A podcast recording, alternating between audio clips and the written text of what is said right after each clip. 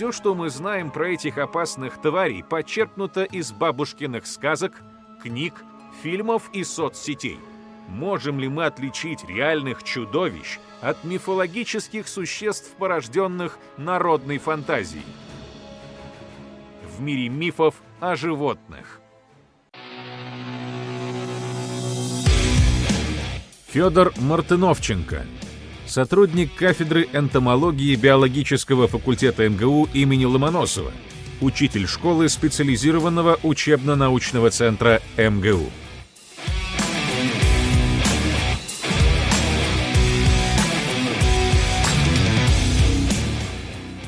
Здравствуйте, Федор. Здравствуйте, Александр. Сейчас мы устроим голосование, посмотрим, как наши зрители разбираются в пауках. Дорогие друзья, пожалуйста, выберите кто из представленных пауков – это тарантул? Проголосуйте, пожалуйста, перейдя по ссылке в чате. А у меня вопрос. Вот насколько я знаю, пауки такие нервные существа, у них бывает стресс. То есть паука, если напугать, он потом переживает, может в депрессию впасть на, на несколько дней. Это правда, стресс у них бывает, и они могут с этим по-разному справляться. Мы... Я тоже про это расскажу. Отлично.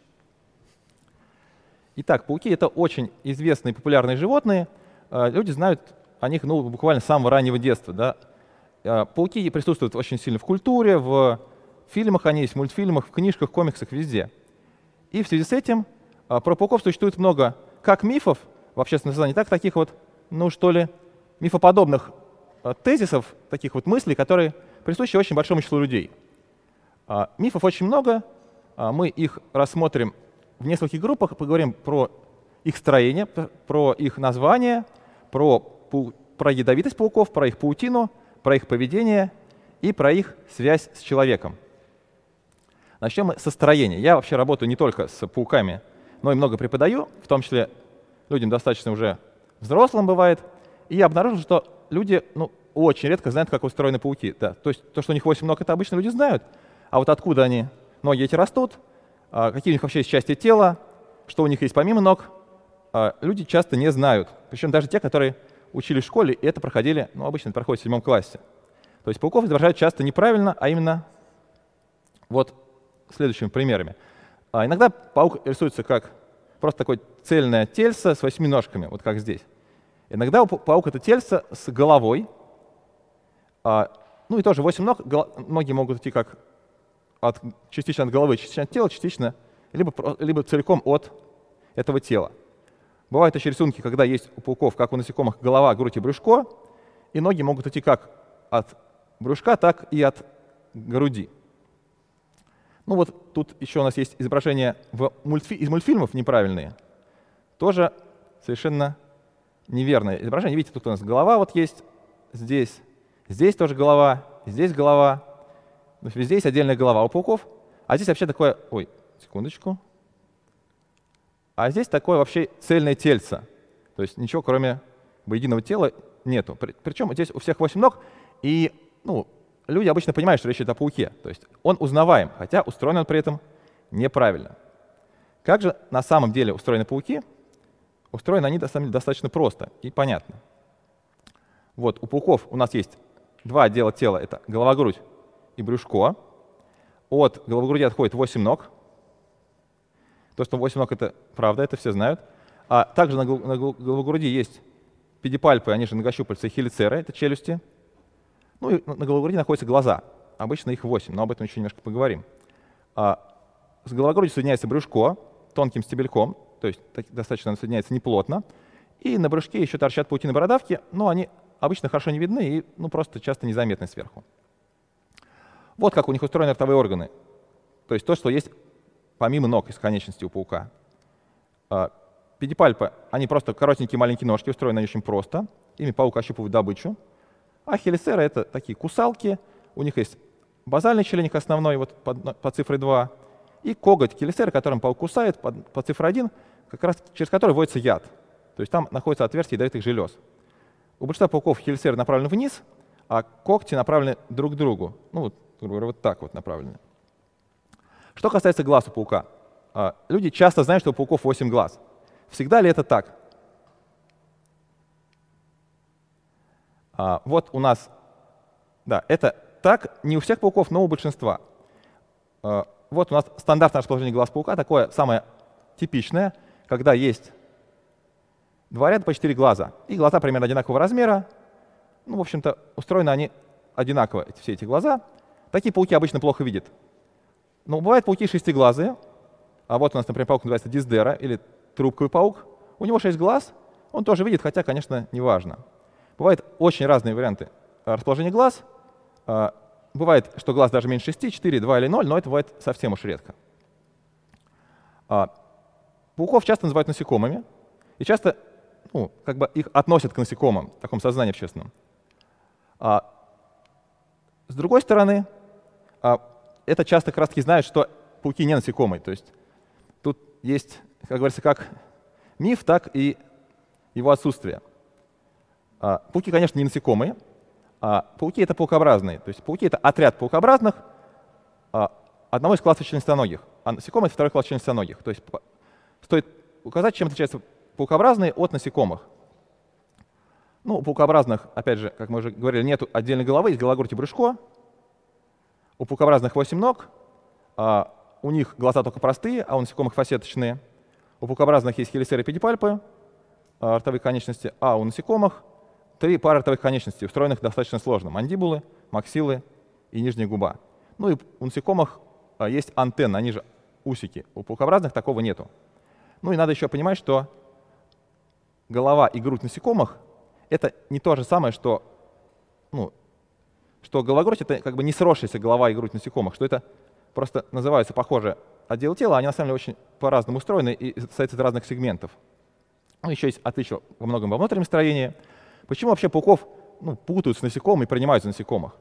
Потому что они живут так же, как насекомые, это наземные мелкие членистоногие, но при этом они далеко не родственники э, пауков, ну, пауки и насекомые далеко не родственники внутри типа членистоногих. Какие у них взаимоотношения? Вот у нас схема типа членистоногие. У нас хелисеровые находятся отдельно. Это подтип, к ним относятся паукообразные, еще там ищехвосты и морские пауки. А остальная группа, остальная часть членистоногих, это челюстноротые, у них есть мандибулы, у них есть верхние челюсти. Это у нас многоножки, ракообразные, ну и насекомые. Насекомые, на самом деле, это одна из веток ракообразных. Это как птицы, ну, по сути дела, ветка рептилий. Так вот, насекомые то же самое, ветка ракообразных. То есть насекомые гораздо ближе к ракам, чем к паукам. Но из-за того, что они живут так же, как пауки, они на них больше похожи, и поэтому их часто путают. Но, конечно, для этого нет никаких ну, реально биологических оснований. Так, сейчас поговорим с вами про название пауков. Существует большая проблема, а, что большинство пауков не имеет общепринятых русских названий. Они имеют название на латыни, как и все животные. Но когда нужно про пауков рассказать, особенно детям, возникает, возникает сложность, что латынь запоминается плохо не только детьми, но и вообще часто любыми людьми. И приходится что-нибудь придумать или использовать какие-то ну, не самые научные названия.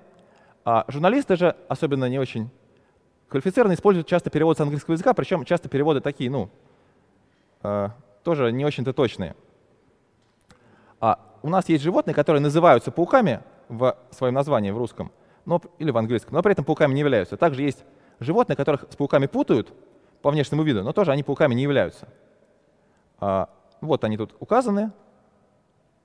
А, ну, вот водомерка, это, конечно, думаю, что почти все знают, что не паук, но я лично видел людей, которые думали, что это паук, и спрашивали меня, не паук ли это. Да, это водный клоп. Ну, у него так вот непонятно сколько ног, и так они растопырены, как у пауков бывает. Конечно, это не паук никакой. Кто же у нас не пауки, хотя так и называются? Это, прежде всего, морские пауки. Они же пантоподы, они же пикногониды. Это такие морские животные с очень длинными ногами, у которых большая часть органов находится в ногах. Очень интересное создание. У них чаще всего 8 ног, но бывает 10 даже 12. Ну, на пауков они все-таки внешне похожи с трудом, конечно. Это у нас жгутоногие пауки, они же фрины. Это отдельный отряд паукообразных, это близкие родственники пауков, но у них нет ни яда, ни паутины. Они живут в тропиках, там они обычно живут на деревьях, ну и они довольно малочисленные. Вот в фильме «Гарри Поттер» и «Кубок огня» именно на Фрине показывали запрещенное заклинание, не на пауке. Вот, видите, тут на, на Роне Уизли, Фрин это. А, Верблюжьи пауки, ну, по-английски camel spiders, по-русски это редко используется, они же сальпуги, они же фаланги, они же бихорки. Это еще один отряд, отряд паукообразных. Они достаточно крупные, очень быстро бегают. У них такие мощные э, внушительные хелицеры, которые могут больно укусить. И обычно люди их боятся. Я думаю, что даже больше, чем пауков. Вызывает их появление и быстрый бег обычно визги. Ну, это у нас животные, живущие в основном в пустынях, в степях и в саваннах. В России они есть, но достаточно редкие и южные. А, еще синокосцы есть, которыми, которых путают с пауками по, по внешнему виду. У них тоже 8 ног, это тоже один из отрядов паукообразных. Но в чем отличие? Во-первых, у них нет разделения явного на гологрудь и брюшко. Тело такое цельное, хотя, конечно, это разделение есть анатомически, но ну, не видно этого вот внешне. У них ноги очень длинные, как правило. Ну, не всегда вот этот синокосец с короткими ногами, но чаще всего очень длинные. Они легко отрываются. Ну, и у них нет ни яда, ни паутины. Ну, и есть и другие отличия, в общем-то. Синокосцы интересны тем, что могут собираться в огромные скопления жуткого вида. Если это скопление как-то потрогать, то эти, эти существа разбегутся, и тоже вызыв, вызывает это обычные визги очень такие. Вот такие скопления очень выглядят действительно внушительно. А, чтобы внести путаницу, э, люди придумали помимо названия синокосца еще и название пауки-синокосцы. То есть есть семейство пауков, уже именно пауков, которые называются пауки-синокосцы потому что они похожи на синокосцев. Это как вот у нас есть э, рыбы, есть ежи, а есть рыбы-ежи. Ну, то есть рыбы-ежи — это, конечно, это, конечно, рыбы. А пауки-синокосцы — это, конечно, пауки. А с этими пауками есть один маленький миф, который распространен больше на Западе, чем в России, но, тем не менее, тоже его я встречал. Что эти пауки супер опасные, и яд у них очень сильный, но просто они не способны прокусить кожу человека, и поэтому ну, укусить его не могут, хотя если бы могли, то все, человеку бы укушенному точно конец бы пришел. И этот миф разбирали даже в передаче «Душители легенд». А, там заставили этого паука таки укусить человека, и ничего не произошло. Конечно, этот, этот паук для человека безопасен. Хотя он довольно крупный, у него длинные ноги, возможно, потому что ну, это один из достаточно крупных пауков, живущих в домах, они живут в домах очень часто, и поэтому такой страх может вызывать. Это миф. А, еще один важный миф про название пауков, про тарантулов тарантулов и птицеедов. А, те пауки, что живут в террариумах, в зоопарках, те, что, те же часто люди, они называются неправильно, называются тарантулами, а на самом деле они называются птицеедами. Это не одно и то же, это разные пауки. А тарантул — это несколько видов из семейства ликозид. Это пауки-волки. Ну, может быть, не знаю, может быть, там десятки видов. Все равно немного. Эта группа больше экологическая, они, это волки крупные, которые роют норы. Про них еще пару слов скажем, потому что они опасны для человека. Птицееды же это большое семейство а, примитивных пауков, мегаломорфных, у которых четыре легких, у которых много особенностей, отличающих их от тарантула. То есть это внутри отряда пауки не родственники. А вот тарантула, видите, у них а, большие глаза разного размера, они хорошо видят достаточно. Ну, у них направлено вниз, у них два легких. Обычно они окрашены такой вот а, сверху такой серый или бурый цвет. Птицееды же очень разные, они очень волосатые, они могут быть самого разного окраса, могут быть как маскировочные, так и яркого, там зелененького, синего или какого-нибудь там оранжевого. А глазки у них очень маленькие, и вид эти пауки очень неважно. А теперь мифы про ядовитость пауков. И вообще высказывания, не только мифы. А, очень часто мне задают вопрос, ядовит, ядовит ли тот или иной паук. То есть это предполагает, что ядовитые пауки не все, что только часть ядовита, а остальная часть нет, как змеи, например. Да, большинство змей на самом деле не ядовито. А так ли это? Это не так. Есть одно малюсенькое семейство, называется улубарид, у которых яд почему-то отсутствует. Почему, неизвестно, это какая-то эволюционная загадка. Но это семейство очень маленькое, а все остальные 50 тысяч видов пауков, они ядовиты, яд у них есть. Где у них находится яд? Яд у них находится в ядовитых железах, которые открываются в хелицерах. А вот видите, оранжевая такая структура в хелицерах, как мы уже и сказали. А, исходя из вот вопроса, который я озвучил в прошлый раз, ядовитый тотальный паук, как бы происходит такая синонимизация между ядовитостью паука и опасностью его для человека. То есть, если паук ядовит, значит он опасен. А, это тоже, конечно, неправда. А, яд пауков работает на насекомых и на другую добычу, на, на человека он работает очень редко, хотя такое тоже бывает. Поэтому это тоже миф. А, но есть такое мнение, что пауки просто очень малы, не способны прокусить кожу человека, а уж ядовиты они или нет, для человека это, ну, это мало важно, так скажем. Как в случае с синокосцами, с пауками-синокосцами. А, и именно это утверждение верно. Большинство пауков очень маленькие, а кожа человека на самом деле достаточно толстая для таких маленьких существ. И они не способны реально прокусить кожу человека, а уж тем более вести яд. Хотя, ну, многие и способны при этом.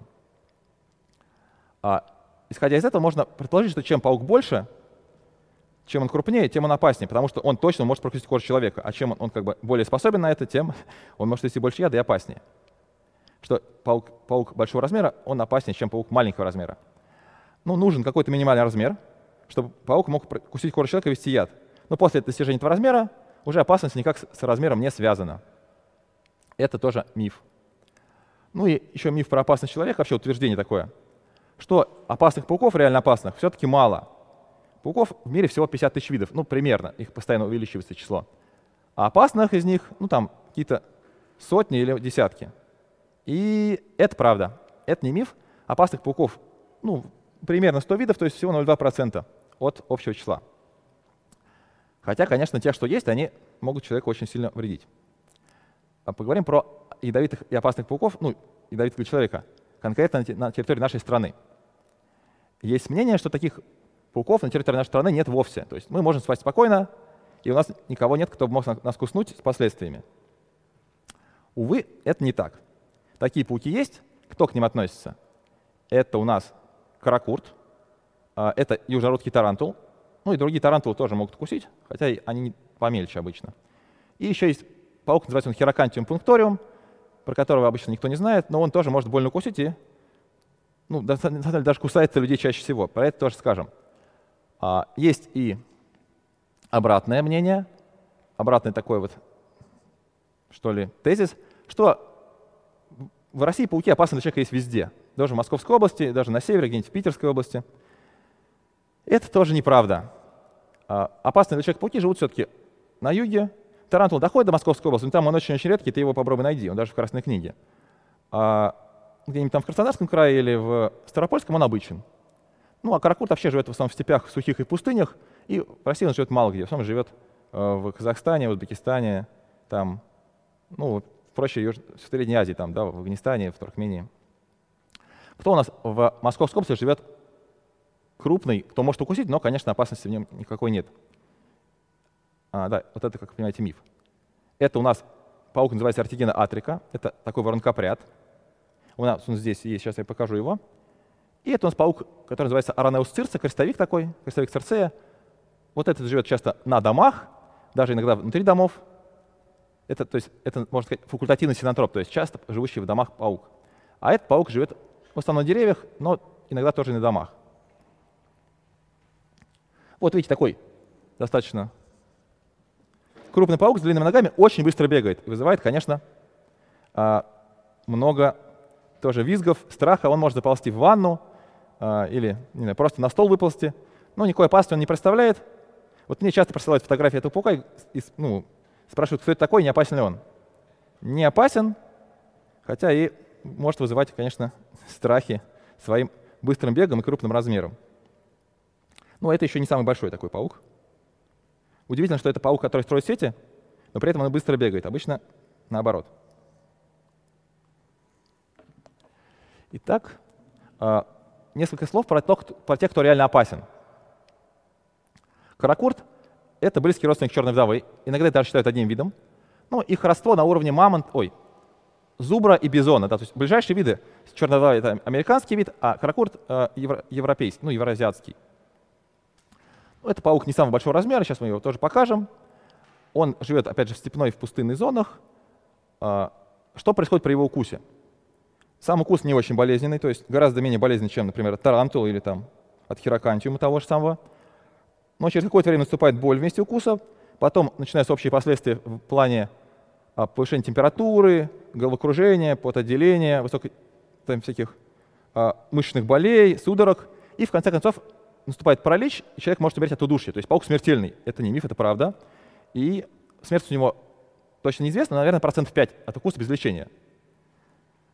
А, когда он человека может укусить? Специально он, конечно, человеком не гоняется, но у него есть брачные миграции у самок, да, опасные самки, самцы, они очень маленькие.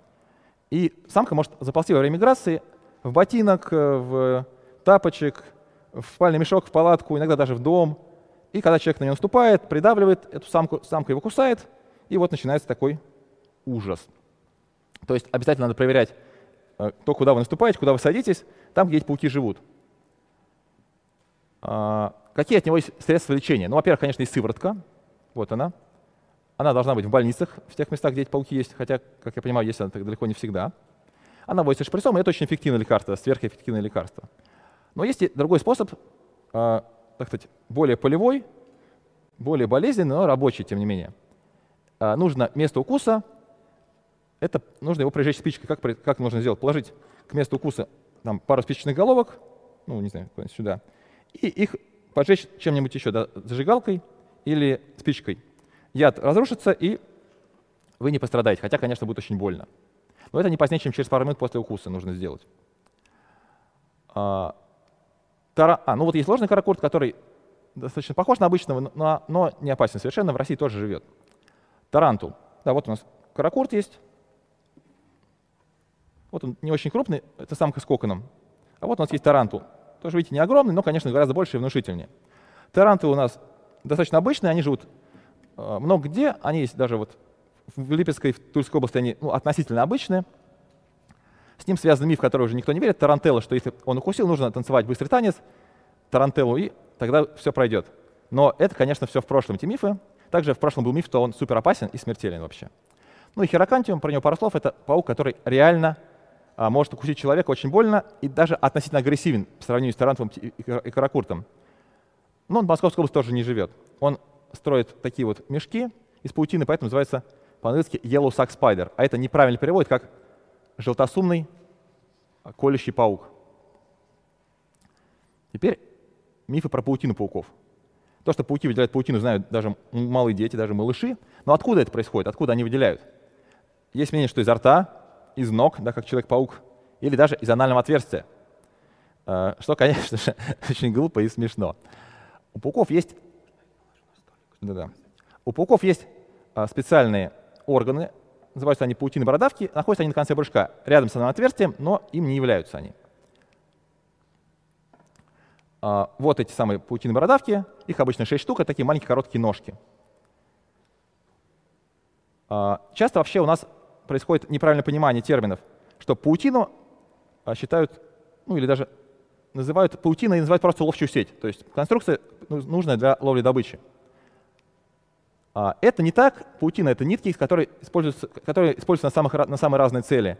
Там на охоту, на обустройство коконов, на передвижение, на обустройство логов, на что угодно. Это миф, да. А, отсюда еще миф происходит, что все пауки строят ловчие сети. То есть если паук есть, то он обязательно плетет паутину, то есть делает какую-то сеть и в ней живет. Это не так. Примерно половина пауков строит ловчие сети, а вторая половина не строит. Охотятся они без, без сетей. Хотя паутину они при этом используют. Да? Они все ее выделяют для разных целей. Вот у нас тут, видите, есть схема паутинных бородавок. Из них выделяется разный тип паутины на разные цели. Ну, вот на кокон, на разные нити в паутинной сети. И есть а, утверждение, что пауки не липнут к собственной паутине. Но это было бы глупо, правда? А паук сплел сеть и к ней же прилип. Это действительно так, ну то есть так, что не прилипает. Хотя это так с оговорками. Он не прилипает своими ножками, на которых специальные волоски есть, покрыты неклейким веществом. А если его брюшком туда запихнуть специально, то, конечно, он прилипнет. Еще есть утверждение, что паутина а, супер прочная и вообще супер ну, качественное такое удобное изделие природы.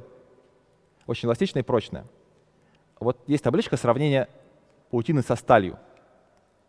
Это миф, не миф, это правда. Видите, а, паутина, она и груз больше удерживает, чем сталь, и напряжение у нее больше, и растягивается может больше. А, то есть паутина реально супервещество, но, к сожалению, она работает только на таких вот очень небольших размерах. А создать паутину большого размера — это очень сложно, дорого, и если бы это было так легко, конечно, люди давно разводили пауков, и ну, это массово применяли бы. Сейчас, конечно, проще использовать гусеничный шелк или тем более синтетический, хотя паутина действительно вещество очень-очень классное.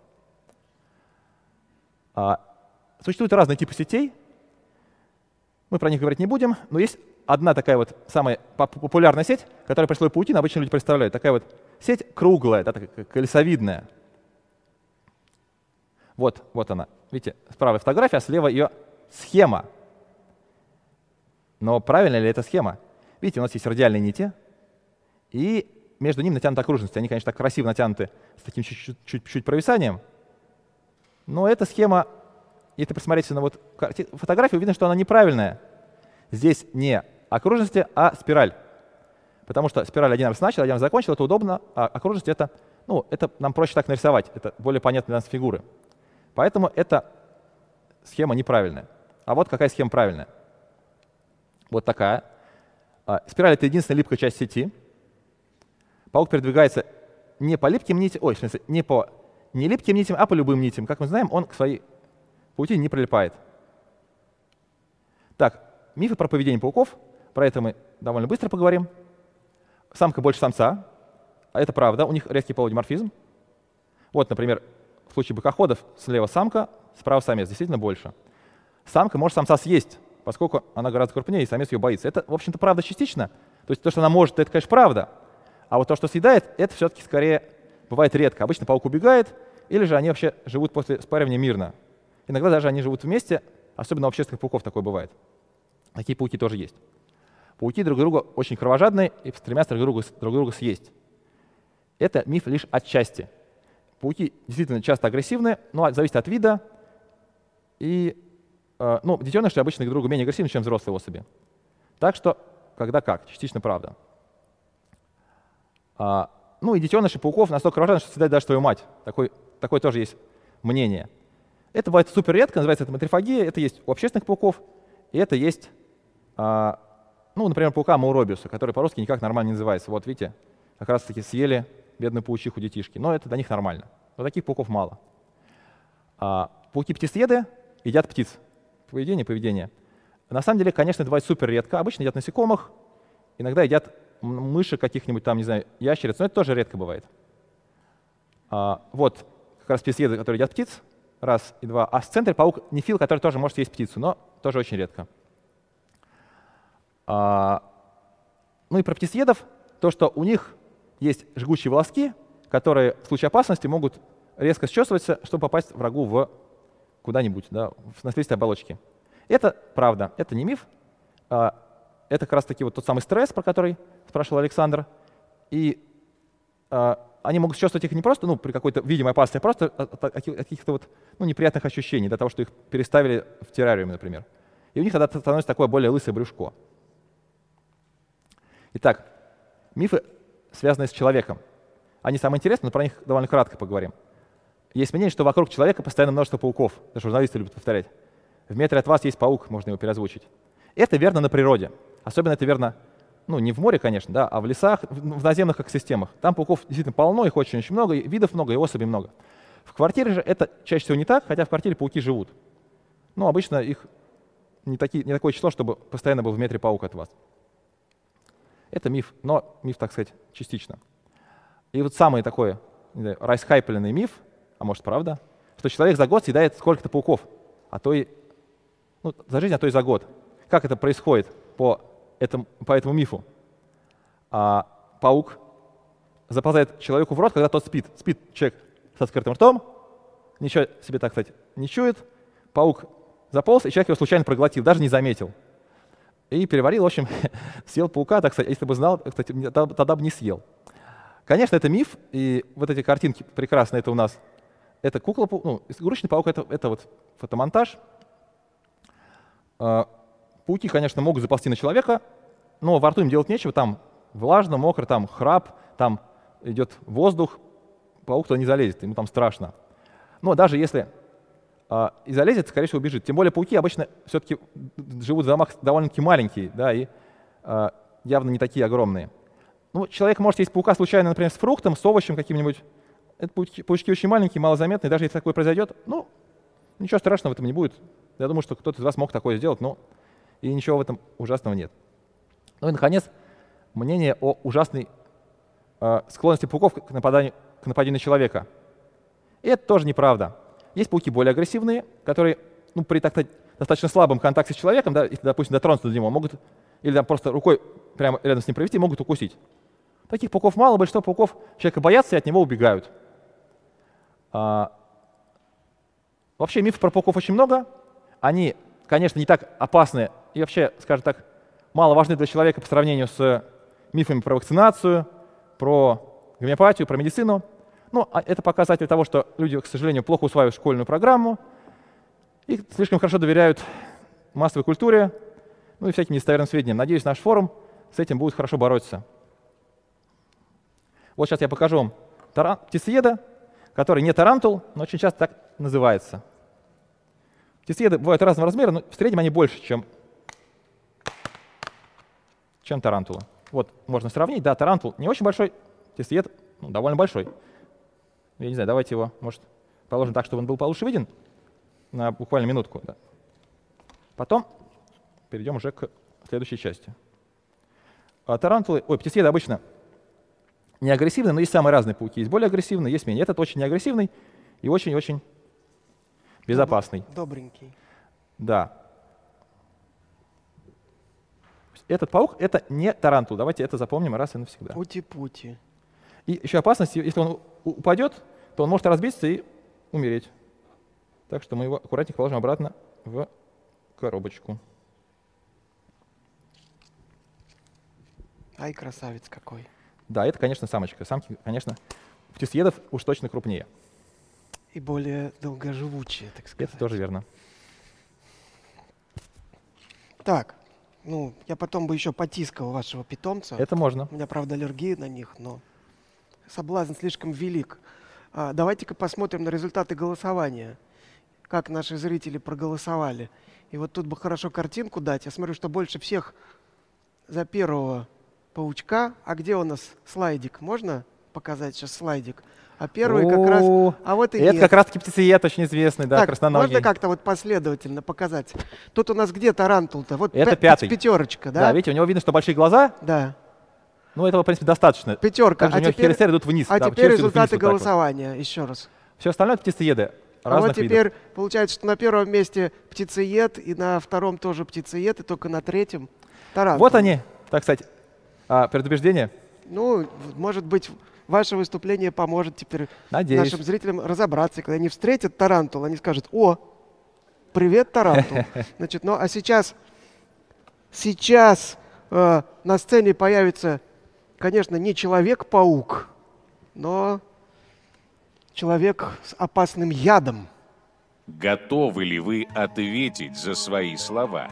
На сцене вредный оппонент. Так, Михаил Никитин, старший научный сотрудник отдела эволюционной биохимии НИИ физико-химической биологии имени Белозерского при МГУ, автор книги «Происхождение жизни от туманности до клетки». 10 минут. Здравствуйте, Федор. Здравствуйте, Михаил.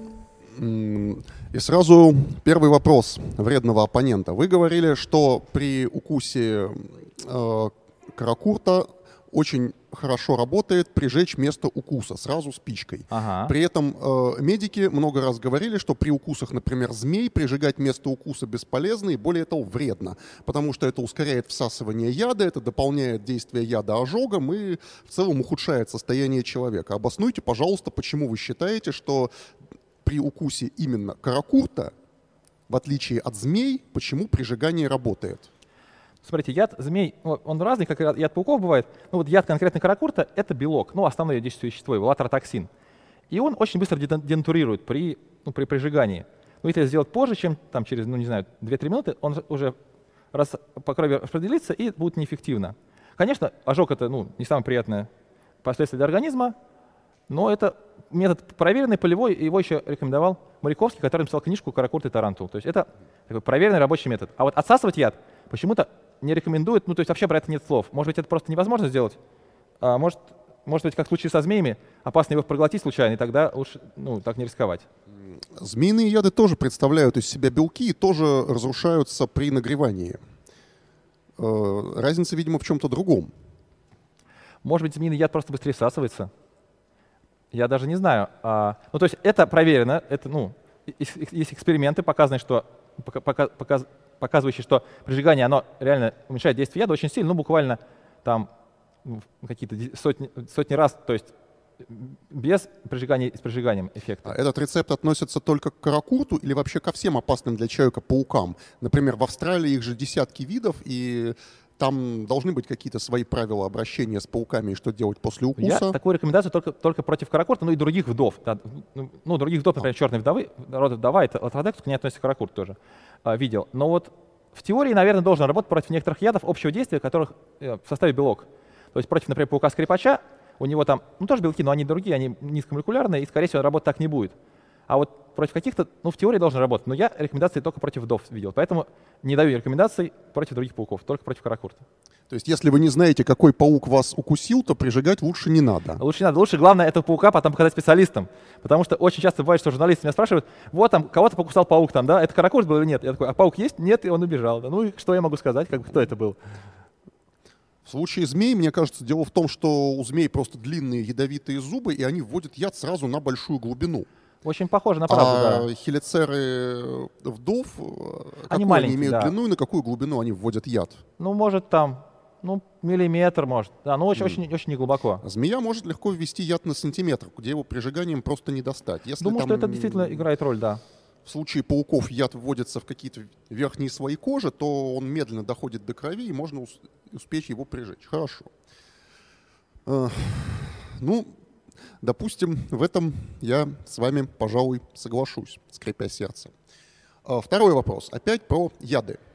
Э, на Земле существует много ядовитых животных, и яды многих из них нашли применение в медицине. Ну, там мази с пчелиным ядом вы все, наверное, в аптеке видели. Змеиные яды и их компоненты тоже применяются.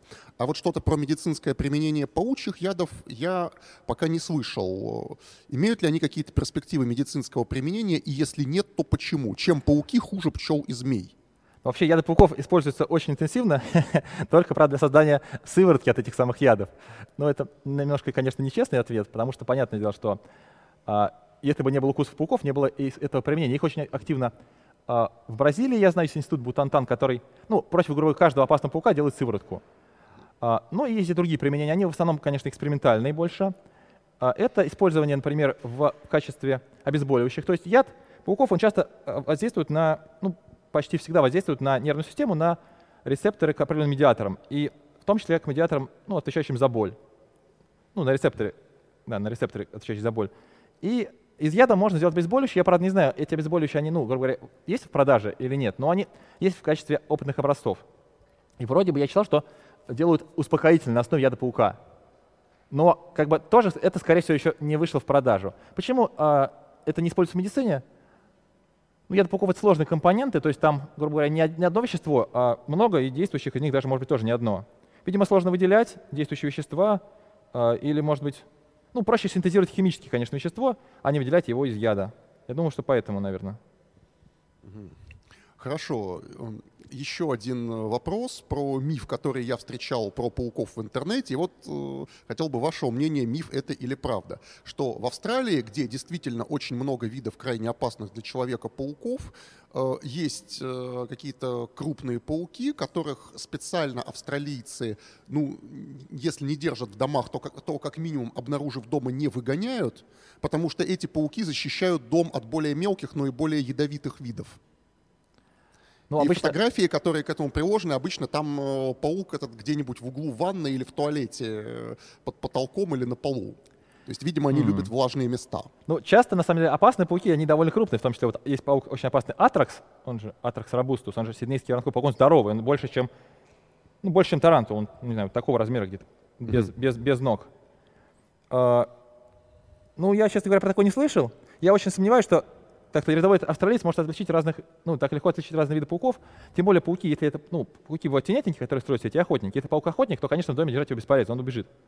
А тенетник, ну, он, грубо говоря, скорее всего, не поймает паука, который к нему пришел, потому что паук, ну, скажем так, с низкой вероятностью заползет к нему в сеть. Я читал, что там, ну, грубо говоря, иногда в садах приносят, ну, всякие там тропические жители, типа бразильцев или камбоджийцев, что ли, приносят пауков иногда на деревья типа кофейные, чтобы ну, вредители сильно не ели. Но это тоже такое ну, не то что полумифическое утверждение, но вряд ли это сильно широко применяется и уж точно как-то ну, посчитаны э, высокие эффекты этого. А вот про австралийцев, скорее всего, это миф, но я так, такого, по крайней мере, не слышал где-то из достоверных источников.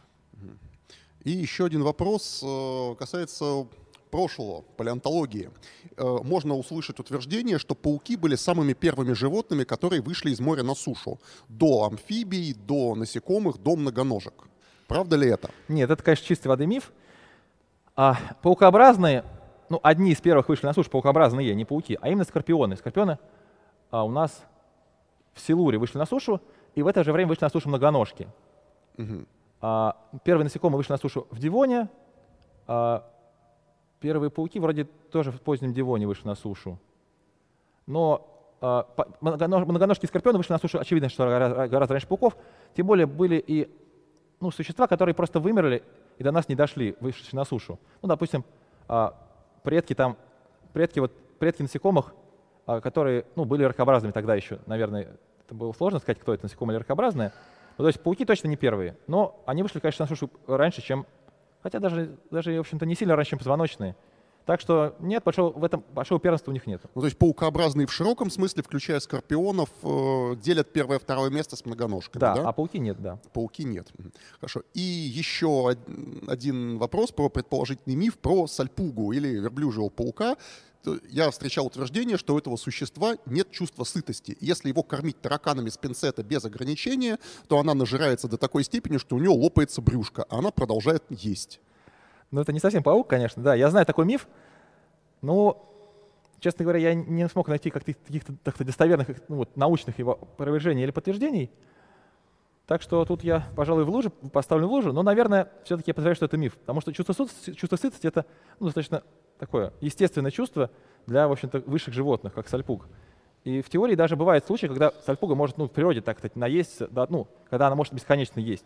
Например, когда есть какой-то источник света, к нему прилетает множество насекомых, и сальпуга при, приходит и ну, может там их есть пока как бы не, не, не объесть. Но такого я не бывает. А, то есть под фонарем можно будет находить обожженных э, неподвижных насекомых без ограничений количества, да? Ну даже просто И лопнувших да. сальпуг вы под фонарем не встречали?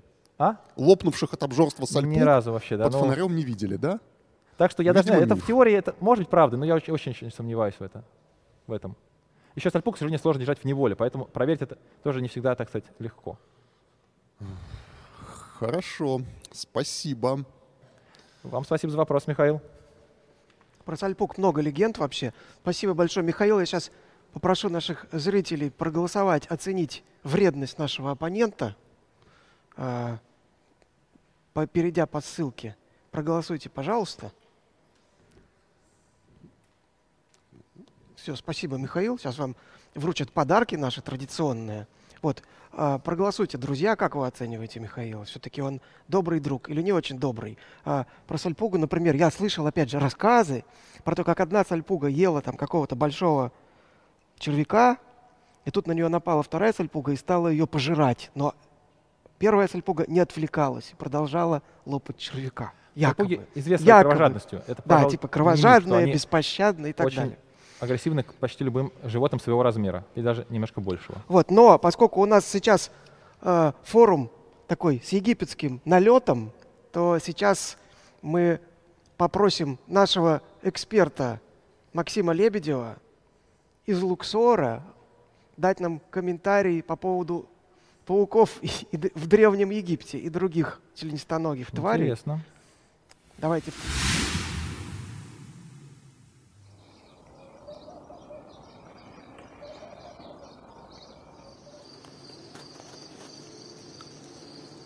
Друзья, привет!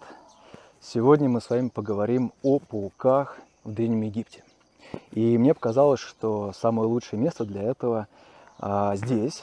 Это Нильская старица. Здесь довольно сыро, здесь много мошкары и, соответственно, очень много паутины на деревьях и на кустах.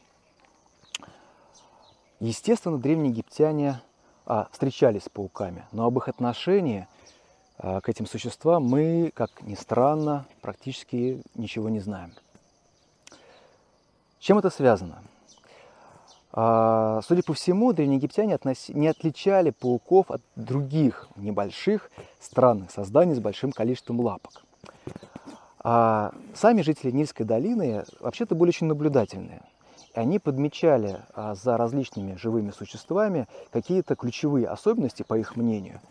А, ну, например, скорпион за своим жалом, да, с одной стороны, может принести значительную боль, а с другой стороны Скорпион а, стал довольно быстро символом врачевателей, заклинатель скорпионов, титул, который использовали а, древнеегипетские врачи и знахари, лучше, наверное, так их назвать. С другой стороны, какой-нибудь жук-скоробей, который катит свой шарик из навоза, и этот шарик у древних египтян превратился в солнечный диск. И, соответственно, жук-скоробей получил а, такой солярный символизм. А вот за пауками, которые тоже существа интересные, а, возьмем хотя бы паутину, да, которая каждый день с утра восстанавливается. Древние египтяне а, наверняка паутину постоянно встречали в полях. Тут э, живут очень многие виды пауков, просто они очень небольшие.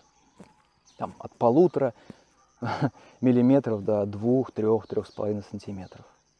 Вообще существа сами по себе не очень примечательные здесь, именно в Древнем Египте. И вот ты встречаешь эту паутину, она каждый день обновляется, ты это замечаешь. И по идее ты можешь связать это, ну там, скажем, с идеями возрождения, да, к вечной жизни. Египтяне находили такой символизм в очень многих вещах. Но там, скажем, с паутиной это по каким-то причинам а, не произошло.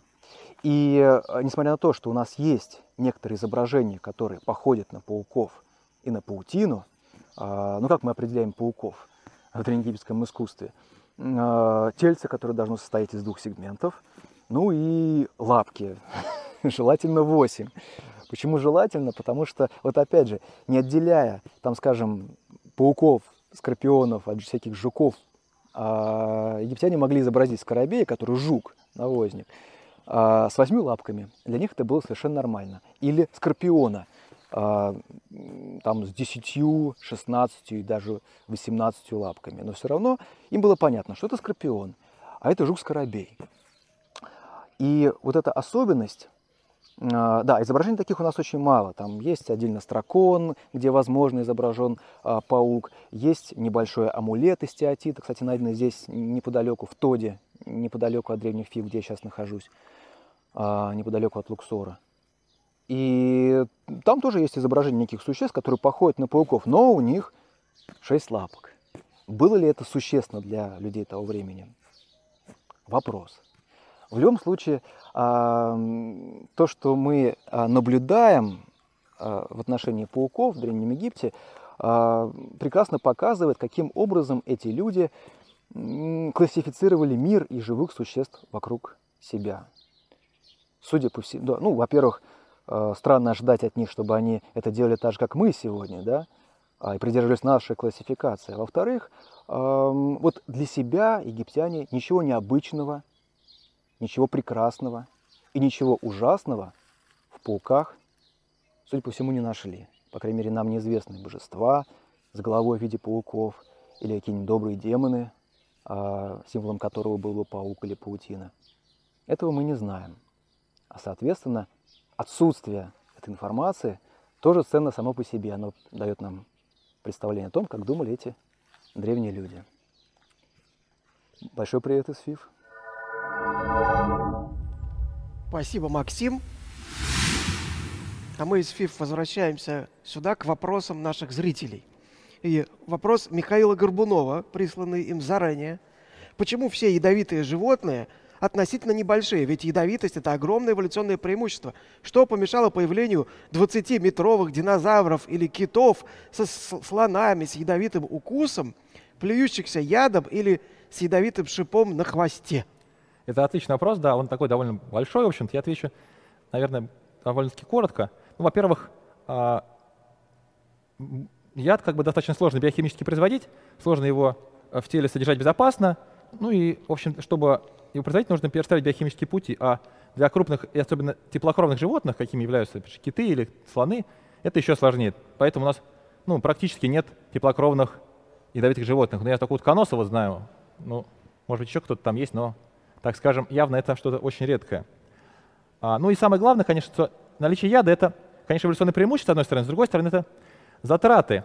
А, то есть эволюция — это всегда некий компромисс и, так сказать, некий баланс. То есть нельзя как бы развить себе все крутое и при этом, ну, а, выиграть эволюционную гонку. Нужно развивать, ну, не все, а какие-то отдельные, так сказать, аспекты. То есть в теории может быть, ну, например, вот можно представить себе, допустим, там, кошку с ядовитыми клыками. Ну, это, ну, наверное, может такую, такую кошку создать. Но она, конечно, моментально проиграет а, эволюционную гонку, да, моментально проиграет естественный отбор кошки без ядовитых клыков, потому что и те, и другие убивают а, ну, свою жертву, может, может быть, ядовитыми клыками чуть-чуть лучше, там, да, но и без них, в общем, вполне достаточно. А чтобы вырабатывать яд, нужно тратить много энергии, нужно перестроить биохимию, там нужно чем-то жертвовать, поэтому а, если ты можешь работ- развиваться без яда, то проще развиваться тебе без яда. Потратить на размножение, там просто на клыки, на, не знаю, там, рога и копыта. Да, ну, и мне кажется, что, например, зачем слону нет, ну гораздо Яд, проще ему просто убивать Если он просто врагов, очень э, большой, бивнями. и он э, отпинается от любого конкурента. Это точно, да. Мне кажется так. А, вопрос от Карла Августа Аванти. Способен ли в дикой природе выжить паук с отсутствующей конечностью или обладающий дополнительной? Бывает ли, что врожденные дефекты, врожденные дефекты исправляются после линьки? С отсутствующей конечностью одной точно способен. Думаю, даже способен с двумя или ну, отсутствующими или с тремя, но, конечно, он будет жить хуже. А, у пауков, как у большинства членистоногих, а, регенерация конечностей происходит ну, во время линик. Если а, паук уже так перестал линять, то он исправить конечность уже не сможет. А если он еще линяет, то сможет. Вот птицееды у нас линяют всю жизнь. Ну, на самом деле, только самки. Это такая вот, такой, можно сказать, такая несправедливость. Эволюционные самцы достигают полузрелости и перестают линять. А самки линяют всю жизнь, и если у них оторвать кусок ноги, она отрастет со временем. А у самца уже нет. Потому что он уже не линяет. А, так, а, вопрос от а, Антона Харольского. Кто-то боится пауков, а кто-то нет. Арахнофобия – это больше генетическое или приобретенное свойство психики? Ну, я, к сожалению, вот не могу ответить на вопрос как ученый. Я все-таки это скорее вопрос больше к, социо... к, ну, к психологам, к социологам, а, к антропологам, может быть, тоже. А, я знаю, что арахнофобия встречается достаточно часто у людей, что она бывает как врожденной, так и приобретенной, ну, после какой-нибудь, условно говоря, психической травмы, что там, не знаю, открыл ты там, не знаю, э, какой-нибудь какую-нибудь бутылку, а там паук сидит, выбежал на тебя паук. Ну, это страшно там в детстве, да, конечно. И что она даже лечится, арахнофобия, по крайней мере, в некоторых случаях арахнофобия точно лечится, да, специальной терапией. А, ну вот насколько она бывает чаще врожденной или чаще приобретенной, я не знаю. Мне кажется, чаще врожденная, но это я не могу ответить. Сейчас у нас будет блиц. Вы согласились отвечать да. в формате блица, значит, в ближайшие три минуты прошу вас отвечать максимально лаконично. Давайте. Так, поехали.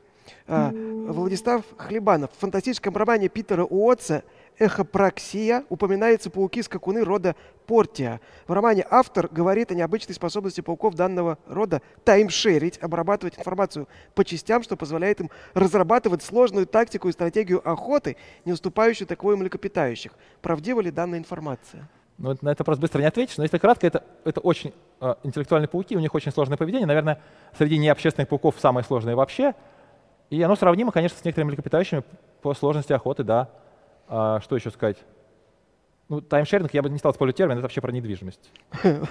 Владислав спрашивает, э, в фантастическом романе Питера От... Так, этот вопрос повторяется. Так, следующий вопрос. Александр Шкляев.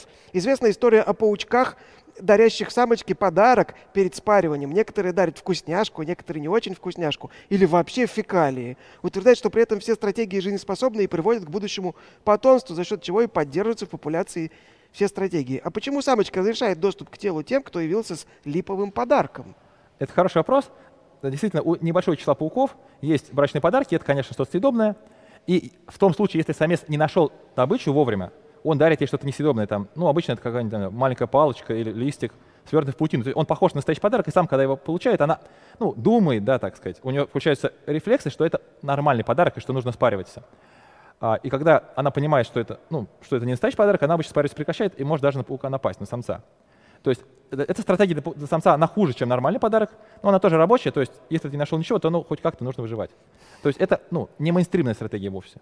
Елена Полякова. Насколько развита нервная деятельность у пауков? Могут ли они узнавать хозяина? Име- имеют ли привычки или характер? Могут ли различать и запоминать людей? Возможно создавать связь между двумя событиями и делать выводы? Но тоже вопрос не для Блицы, конечно, он довольно большой. Ну, пауки — это достаточно интеллектуальные животные для своих размеров. Да, наверное, пожалуй, самые умные беспозвоночные, помимо общественных насекомых, и, наверное, все-таки осьминогов, я бы так сказал.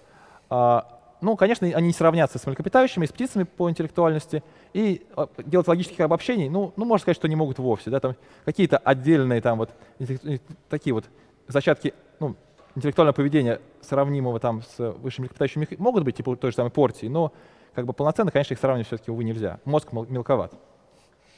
А, Елена, так, а, Алина Глушко. Могут ли в нашей стране в жилом доме завестись ядовитые пауки?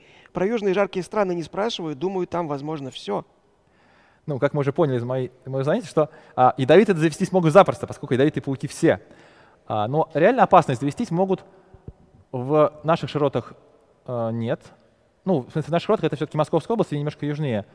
В какой-нибудь Астраханской области или какой-нибудь Калмыкии, ну, в теории может завестись каракурт просто на огороде. Если он там достаточно сухой, если там есть какие-то вот ямки, а, тогда может. Ну, прям внутри дома тоже вряд ли. А, вопрос от а, Альбины Якимовой. Как в полевых условиях обезопасить себя от укуса ядовитого паука, например, каракурта? Это уже не блиц, я так понимаю. Уже не блиц. Так, Блиц, ну можно... четыре вопроса вы Ну, охватили. вопросы для Блица были, к сожалению, слишком большие просто, увы. Мгм. А, этот вопрос можно ответить поподробнее. Ну, я уже сказал, самое главное, опять же, не спать на открытом воздухе, а, не спать с открытой палаткой, а, не знаю, там... Ну, в общем, как-то себя закрыть чем-то, либо палаткой, либо пологом таким специальным, либо спать в домике, я не знаю. Ну, и самое главное, смотреть, куда наступаешь, смотреть, что хватаешь рукой, и, там, не знаю, э, вытряхивать ботинки, ну, смотреть, куда ты как бы ставишь свои части тела. Это самое главное. Виктор Шибанов спрашивает. Давно натыкался на информацию, что были попытки одомашнивания пауков для производства шелка. А сейчас имеются подобные проекты и с какими трудностями подобное связано? Так, про такие проекты написано довольно много. Вроде бы пытались заводить нефил во Франции, я знаю. А, ну, таких проектов сейчас вроде, ну, какие-то, может быть, есть экспериментальные, таких вот именно рабочих, чтобы есть какие-то прям заводы были, предприятия, таких точно нет. А почему? Дело в том, что а, пауков очень сложно разводить массово и при этом автоматизировать процесс. То есть, чтобы вот получить ну, какое-то достаточно большое количество шелка, с которым можно работать, нужно там вы- вымотать этого шелка, не знаю, десятки, сотни метров из, из пауков. А это нужно делать вручную. Пауков нужно кормить вручную. А там все, короче, нужно делать вручную, а пауко- пауки питаются только, только живой добычей. То есть процесс сложно автоматизировать. И гораздо проще на данном этапе, по крайней мере, развития технологий, делать либо синтетику, либо гусеничный шелк, который тоже, на самом деле, очень дорогой. Все равно, хотя у них там, они питаются, ну, этими тутовыми листьями, что гораздо проще. А, ну, то есть это в теории возможно, но, наверное, нужно какие-то специальные ос- особо крутые технологии, позволяющие, ну, как-то автоматически их кормить, э, выматывать из них сеть, там, ну, кстати, нить. Опять же, пауки, которые строят самый, ну, у которых самая прочная нить, они тенетники. То есть они не будут питаться без сети, нужно их как бы с сети забирать, потом на сеть обратно класть. Короче, очень все это сложно методологически и технически. Вопрос от Михаила Лапушкин, Лапушкина. Откуда в доме многоэтажка вдруг зимой появляются пауки? Насекомых в доме нет. Чем же они питаются? Ну, пауки живут, опять же, в домах очень обычно. Это синантропные пауки, их есть определенные виды. Вот пауки синокоста к ним относятся в наших широтах. А, то есть ну, обычно они живут, ну, со временем дом заселяют они там до самого верха. Ну, понятное дело, что чем этаж выше, тем он такой более, чем он более такой, ну, скажем так, э, пл- пластиковый, да, пластики пауки, пластик пауки любят меньше, чем каменные материалы, чем дерев- деревянные, тем пауков там будет меньше. Ну, они берутся из соседних квартир, там, не знаю, снаружи, они могут, на самом деле, просто долететь. Ну, не все пауки синантропные умеют летать на паутинках, но многие могут долететь из одного дома на другого, например, из одного окна на другой. А питаются они там, ну, синантропными насекомыми, там есть мелкие насекомые, которые люди, которых люди могут просто не видеть. То есть например, это, э, говорит человек, что насекомых нет, это на самом деле заблуждение. Ну, может быть, некоторые насекомые очень маленькие, плохо заметны человеку. Но если насекомых нет вообще, паук со временем, ну, либо там он умрет от голода, либо он перейдет в другое место. Так, вам предстоит сейчас выбрать лучший вопрос. Я могу напомнить, какие были. Так, Напомните? Наверное, про яд лучший самый вопрос. Ну, п- это почему у крупных животных и теплокровных нету яда? Наверное, это просто самый лучший. Слушайте, давайте я вам оговорю. Вот смотрите, Давайте. тенденция какая? Если не перечислять вопросы, всегда называют тот, который прислан заранее. Это несправедливо по отношению Ну, к давайте остальным. все тогда Я послушаем. перечислю. Итак, значит, э, способен ли в дикой природе выжить паук с отсутствующей конечностью? Э, Значит, арахнофобия – это генетическая или приобретенная? Задавал такой вопрос? Да. Э, Про э, пауков-скакунов, фантастически умных таких, замечательных. Про паучков, которые дарят подарок, а иногда, значит, фекалии подносят. Значит, насколько развитая нервная деятельность у паука. Могут ли в нашем доме, квартире завестись ядовитые пауки? Как обезопасить себя от паука ядовитого? Значит, про домашнивание пауков и откуда они там берутся в многоэтажках зимой. Но все-таки про яд, мне кажется, самый интересный вопрос. Он, к сожалению, достаточно большой. Я на него ответил, ну, так сказать, Какой? Который? кратко. Ну, самый присланный заранее, все-таки я так считаю. Все-таки про то, что ядовитые животные, почему они относительно небольшие. Хорошо? Да. Ваш выбор, э, это ваш выбор. Михаил Горбунов получает книгу «В краю непуганных носорогов» Евгения Коблика, э, изданную центром Архе. Давайте-ка мы сейчас посмотрим на результаты оценки вредного оппонента. Покажите. Большинство все-таки сошло, что Михаил Никитин интересный собеседник. Хорошо, это э, справедливая, на мой взгляд, оценка.